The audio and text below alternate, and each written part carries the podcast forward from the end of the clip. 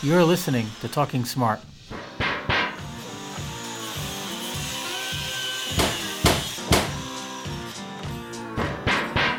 The official podcast of the International Association of Sheet Metal, Air, Rail, and Transportation Workers.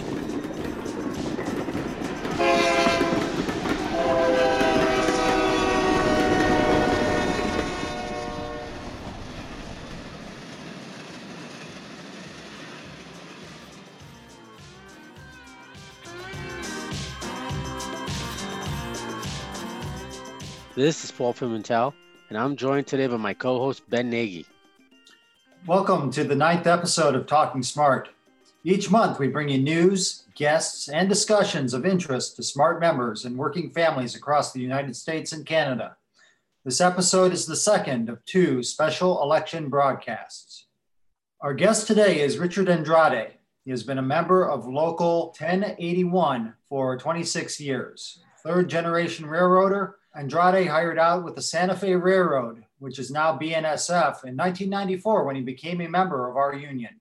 He is a certified engineer and a veteran of the United States Air Force. He serves on the State House's Land and Agriculture, Public Safety, and Transportation Committees. He first got involved as a union officer as the alternate legislative representative for Local 1081 in Glendale, Arizona in 2002 and then he later became legislative representative, a position he holds to this day. He's also chairman of the Arizona Democratic Legislative Campaign Committee in a state that could potentially turn blue and brings his knowledge of railroad issues to the state legislature. We always know our railroad retirement is always a target. We want to use that to supplement Social Security. Other safety issues that are constantly coming up, our working conditions that are constantly coming up, and everything. And that's why it's so important to get involved in the political process and at the very least to vote. And I can't stress enough how, how important it is to uh, go out and vote because our jobs are in jeopardy every day. As a smart union member, he has stayed true to his working class roots and has been the go to person for union members and workers across Arizona, looking for someone in an elected position who shares their values. He also sees the value of having more members run for public office. It's key to encourage our union members to please run for political office. There's a lot of challenges, yes, but the challenge is getting elected. And once you're elected, then you can start introducing policy that really benefits working families. In addition, listen for the open mic segment with General President Joseph Sellers at the end of this episode. He responds to a question about ideology and union endorsements. We are a labor organization and we represent workers every day. As labor and workers, we are not single issue, and we don't endorse on ideology, but on who is best for working families, period.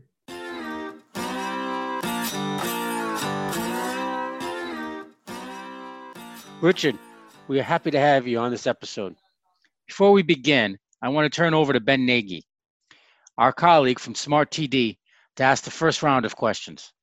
Hi, Richard. Uh, welcome uh, once again. Uh, you and I have had some interactions uh, with uh, our business with Smart TD. I want to thank you for coming on to the podcast and taking uh, some well needed time to discuss your reelection campaign and also your career as both a Smart TD member and as a political representative. Yes, well, thank you, uh, first of all, Ben, for the invite and everything to speak to our brothers and sisters in, in SMART and others.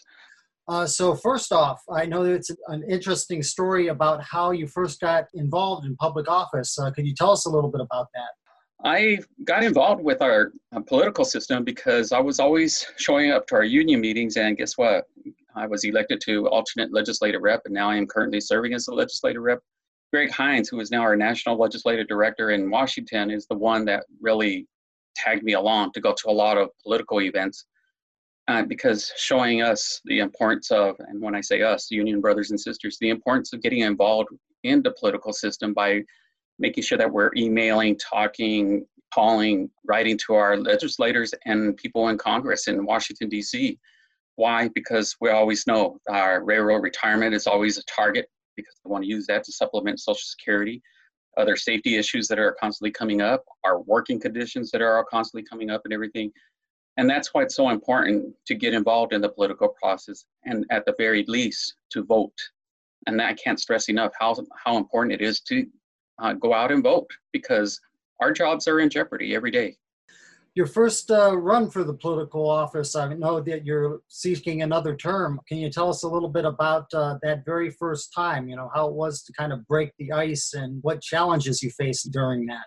The very first time I ran, of course, I was running uh, brand new. I uh, would lay awake in bed at night wondering, okay, where am I going to generate money? How am I going to get money? How am I going to raise money? you know, because you to run, you have to have money to, in order to uh, run for a political office and everything. But you know who came through for me were our unions. And once again, when it came to Greg Hynes, he had great relationships with other unions. And talking about me as being a first-time candidate running for uh, political office, was able to talk to these organizations, to our other unions, and and of course they were starting to uh, contribute to my campaigns. Now today, I am seeking my fourth term. I'm termed out after this term, so it's very important to that we have as as union as labor have representation at the state capitol here in Arizona because we are a right to work for less state. And after I finish my fourth and final term in the state house, I'm planning on running for the Senate. Uh, there's going to be a lot of challenges there too because we're also going uh, in Arizona. We're going to go through redistricting, which means they're going to redraw all the lines. So we're going to have to really pay careful attention and see what's going to happen, and see where those lines are drawn, and see if I'm going to be in a competitive district or or in a non-competitive district. So there's a lot of concerns that we're going to have to really watch out for in the, after this first uh, or after these next two years. So we're talking 2022. As a follow-up, uh, I know that uh, you faced primary opposition the past uh, couple uh, times that you've run. Uh, that sort of uh, puts a few knots in your stomach as well, right? Uh, this uh, well, it was this last election cycle because the previous one I ran unopposed, didn't have a primary. But this one was a tough primary because I was running against a dark money special interest candidate the special interest invested $120,000 into his race. The attack ads, the mailers, the radio, the phone calls, the, the texts that were constantly attacking me. But we overcame that because I stayed on message and the campaign stayed on message on, you know, talking the truth and telling the truth, which is I am pro public education legislator. I am a veteran. Most importantly, I'm a union member. So we stayed on message throughout the whole campaign. And of course, it came out ahead. But I, we cannot dismiss because when I'm at the Capitol, yes, I represent Smart TD, but I represent all our unions here in Arizona. And it was those unions that stepped up to the plate and got me across through the finish line. So thank you to all our, our unions because they are the ones that uh, played a major role in my election slash election election cycle. So, Brother Andrade, what are some of the key issues you've worked on as an Arizona state rep in recent years? Well, because I am a veteran, I have actually got legislation through, meaning I'm the only House Democrat in the minority caucus that has gotten a number of bills across the finish line, two of them to the governor and uh, a lot more, about seven uh, total, five across both chambers and into the Secretary of State. Uh, just we call them House Concur memorials, and those were basically addressing our veterans, National Guard members, I've also been a champion of adult sized changing tables because nobody thinks about when you have a, a child or even a young adult with a disability and they need to be changed. Uh, dirty restroom floor is unacceptable. So now we have a state law for our, our public buildings where they have to install adult sized changing tables. So that was me because I championed that bill other legislation that I introduce is a lot of union legislation to help out our unions here in Arizona. Because earlier, I don't know if I mentioned, but we're a right to work for, we call it right to work for less. So trying right. to work around the right to work for less and legislation that that basically gets our unions in the door to be able to talk to employees and, and future uh, union members to be able to join a union and without having to be, you know, uh, the time constraints that a lot of them face every day. So you mentioned being in a right to work state. I'm sure that's pretty frustrating. Um, but what what has been most frustrating about your job, as as as a, obviously as a state representative? well, and, and I'm always happy when I get legislation through, but there's more important pieces of legislation that I feel that it should be priority. And once again, when it comes to our unions and sponsoring that type of legislation, I mean, it's frustrating because you know it'll never see the light of day, meaning it'll never get heard in the committee. But some of the legislation that I sponsor for our unions is good legislation, which uh, one of them basically is going after um, people um, misclassification of workers. That piece of legislation is now being looked at by the majority, and and that's something I might have to give up if we don't become the majority next uh, after November third. If we're still in the minority, they're going to pick up on my bill on the misclassification of workers. So a little frustrating at times, but at times I look at it as if it's going to help everybody, then it's worth you know sacrificing certain bills. Mm-hmm. And that's one bill that's definitely needs to address the misclassification of workers. Thomas Jefferson once said, Nobody owes us a democracy. If we want it, we have to work for it. Join your fellow smart members across the United States who, on this Monday, November 2nd, will be contacting their fellow members across the country from coast to coast to get out the vote by texting Smart Army to 21333. Message and data rates may apply. So, this union, there's a lot of leaders in this union. Uh, a lot of them are serving as business managers, business reps, uh, general chairpersons, local chairpersons, legislative reps, all across the board. And and with all of this talent, there are so many union members across the country who who really could probably, I would put a fair bet on the fact that they could probably do a better job than most of their elected representatives that are there currently, not you, but other people. So, speaking to them, right, why is it important to have people like them, to have working people, such as yourself, such as other union members out there, smart members, other unions as well, serving in, in local, statewide, and national positions? Because let's be really honest. I mean, who is supposed to represent you? When you go out and vote, hopefully you're voting for somebody that has your values, somebody who knows what you're going through. And that is why I always say it's so important for us as, as union members to get involved. But if you really desire to run, do it. Because that's what we're missing in our in our legislatures. That's what we're missing in Congress. That's what we're missing all you know at all levels of government is proper representation. The values I take to the state house, I always say those are my union values because what do we talk about unions? As unions, we talk about quality, affordable health care, we talk about pensions, we talk about pay, we talk about safety. All those items uh, we could address through legislation. Uh, because once again, when you look at the right to work for less, that tells me they want to pay somebody the least amount of money, amount of money, no benefits, and we all need to go on vacation every once in a while because it's uh, when you don't go on vacation, you you're a little bit more stressed out. Taking care of our pensions, all these issues that I just mentioned, legislatures, because those are the government levels that impact your daily life more than congressional. So at the local level, having local representation, that's why it's key for to encourage our union members to please run for political office. There's a lot of challenges, yes, but the challenge is getting elected. And once you're elected, then you can start introducing policy that really benefits working families. Richard, it's Ben again. Uh, so, you know, you mentioned all these sorts of issues. Uh, you know, obviously, right to work for less is a huge one. Uh, what are some of the other issues as uh, both a union member and as uh, as a man with a family? Uh, I know that your wife, you know, you mentioned on your webpage that your wife had a health challenge that she had to deal with and then that there are other issues in Arizona uh, regarding immigration and, and other issues like that. Uh, if you get reelected, uh, how are you going to fight to change some of those issues? Well, and once again, uh, hopefully we become the majority at the legislature because we are on the verge of turning Arizona blue. We're on the verge of becoming the majority in the state house and in the Senate and everything.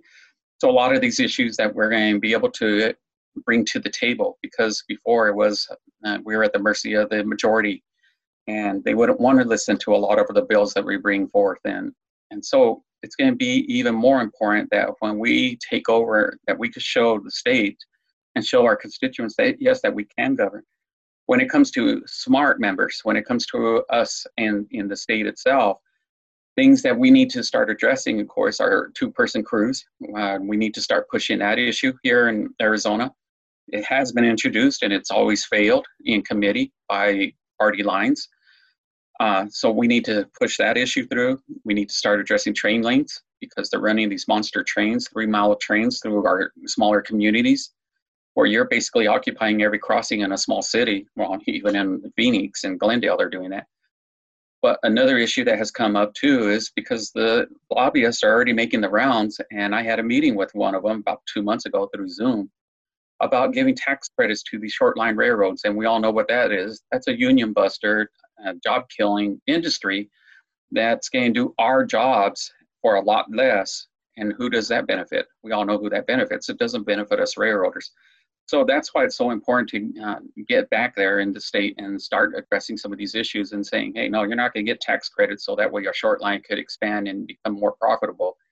We already have those jobs. Let's hold on to these jobs because, once again, when it comes to our pay, when it comes to our health care, when it comes to our retirement, that's what we should really be concerned about. And that's the way we should be voting for, is for our paychecks. And, and speaking of you know voting for your paycheck and, and your experience as a union representative, uh, you see a lot of crossover uh, between uh, your experience as a uh, union leader and then also now you're a, a public leader. Uh, can you give a couple examples of how you know being a union rep uh, helps inform your ability to serve the public?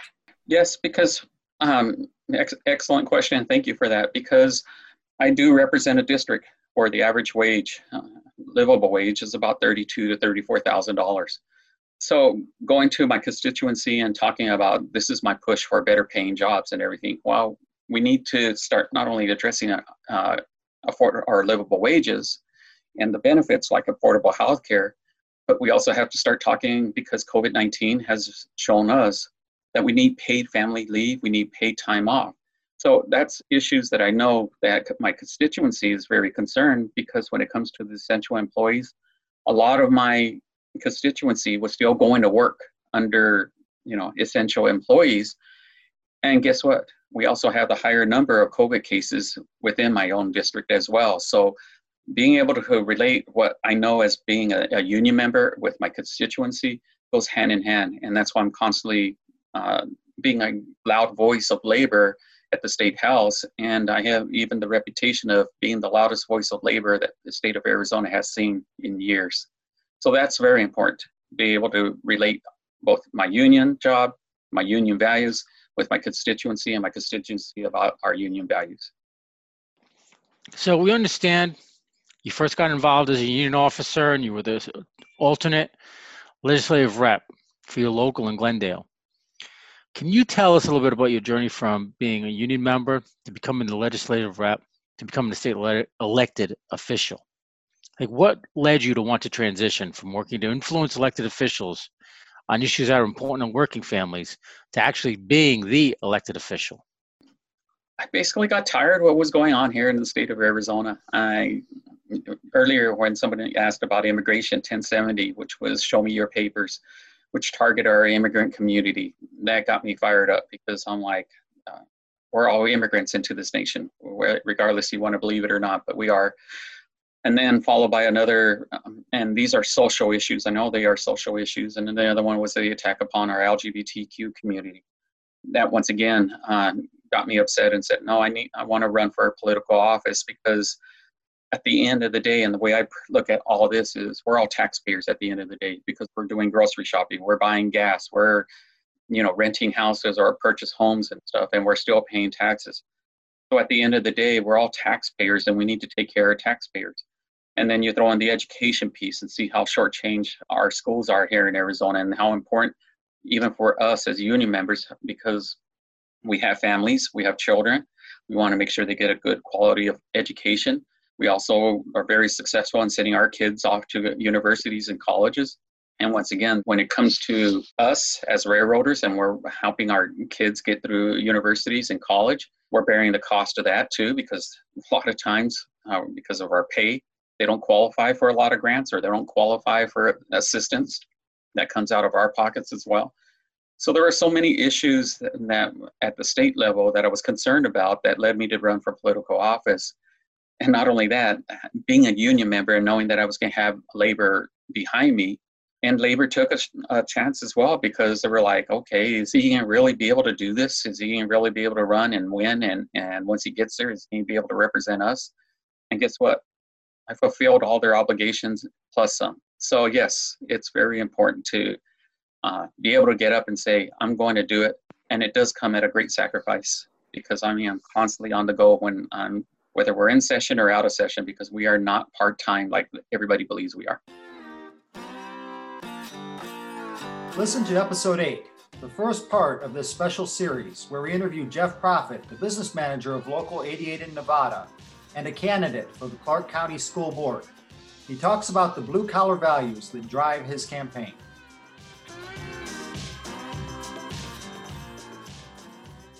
So, uh, you know, coming out up on November, uh, very, very consequential election. Uh, and Arizona has kind of gone from being uh, solid red to one that's uh, almost a toss up now with the presidential election. So, uh, you know, there's a little bit of hope there as far as some of the progress of uh, the issues that are very important to our union. Uh, what do you think has happened in the state that's kind of made it uh, a little bit more competitive and uh, a lot more exciting to watch come November? I don't know if you know this, but your union brother here is also the chairman on the Arizona Democratic Legislative Campaign Committee. So I have been playing a major role in making sure that we're we're going to get there and, and flip the state blue. So when it comes to the political atmosphere here, what really led that movement, of course, was education. Because education has not been properly funded, and there has been surveys after surveys on on our constituency among the citizens saying that our number one priority should be education.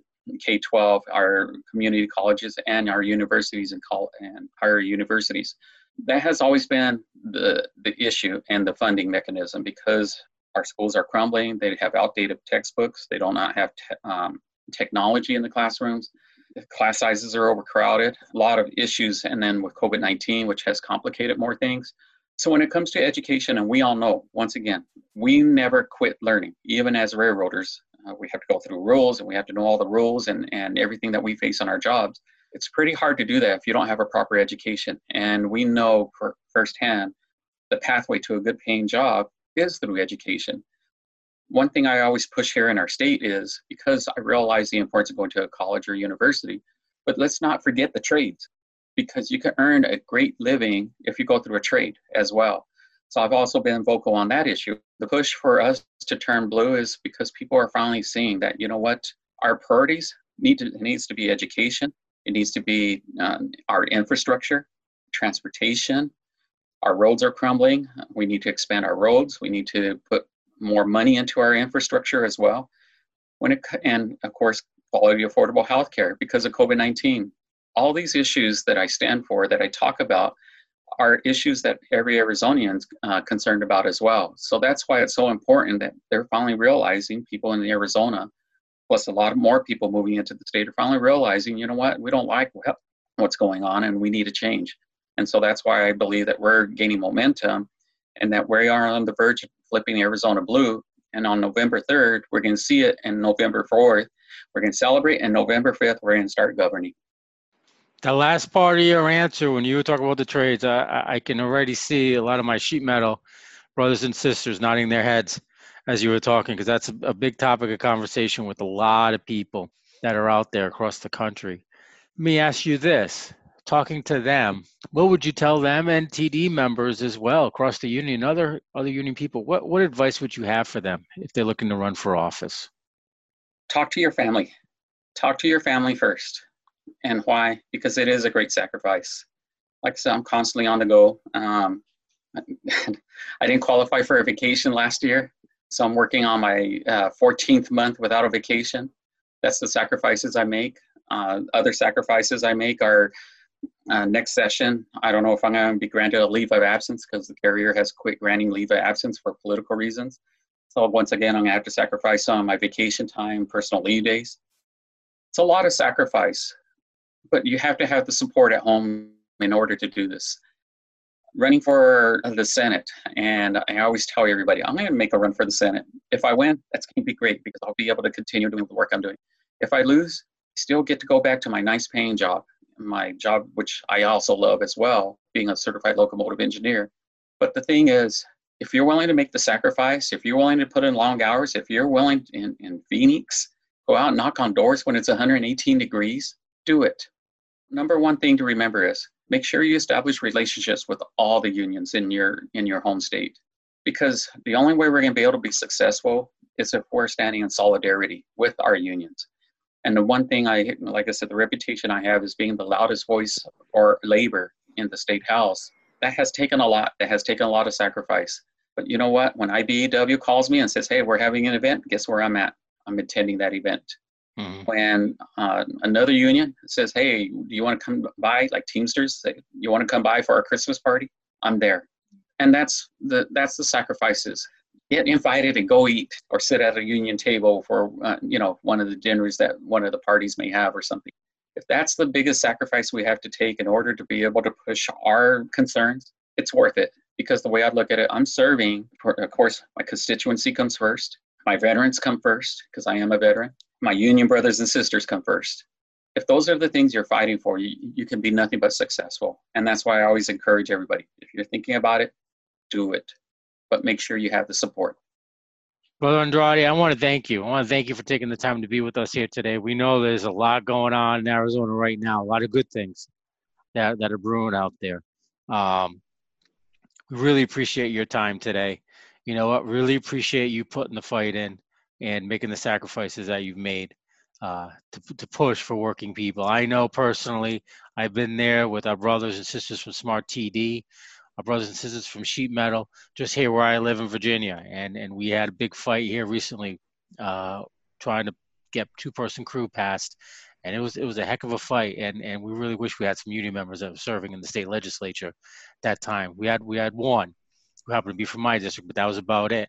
But we wish there were a couple of more there uh, to help us with that fight. And we really appreciate what you're doing. And and you're a great role model and a great example for everybody else that's out there that are looking to run. We really appreciate it. I want to thank you for being here on the show. Thank you for the invite and looking forward to serving my fourth term and and uh, let's do this. Let's get more elected. Absolutely. Thank you. Thank you. Thank Richard. you. Have a great day. Bye. Thank you. On a recent episode of the Break Time Breakdown, we were joined by smart local 2 brother Aaron Mays, where he talked about life as a sheet metal worker. For the past, I don't know, six years or so, I've been doing the architectural side. Diving headfirst into the world of politics. A bunch of my friends got together over a little incident that happened here in our hometown and said, We want you to be the mayor. And offered advice to any other union tradespeople considering becoming public servants you want to jump in this, don't think, oh, I'm just some guy out here in a hard hat and blue jeans. Men in denim built this country. Men in suits have ruined it. Head over to www.smart110.org or search for us wherever you get your podcasts. This is the open mic segment where we sit down with General President Joseph Sellers. General President Sellers, I want to welcome you to the broadcast.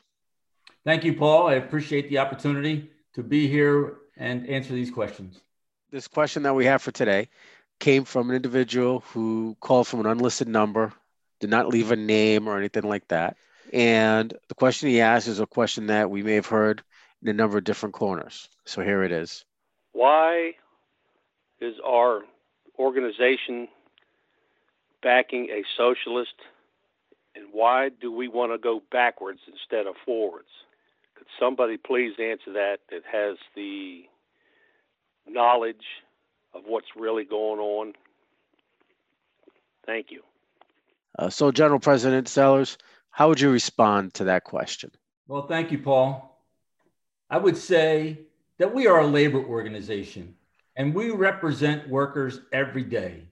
As labor and workers, we are not single issue and we don't endorse on ideology, but on who is best for working families, period safe workplace, retirement security and health care, which includes Social Security and Medicare. At the end of the day, that is Joe Biden for those and many other union values. See his video to our membership, sheet metal and transportation. The pandemic is out of control. The experts and the science is ignored. We are heading for a continued higher infection rate and an elongated economic devastation. The president was recently asked if you had a chance to go back and change direction on the pandemic, would you? His response was no, not really. In a cavalier, no, not really.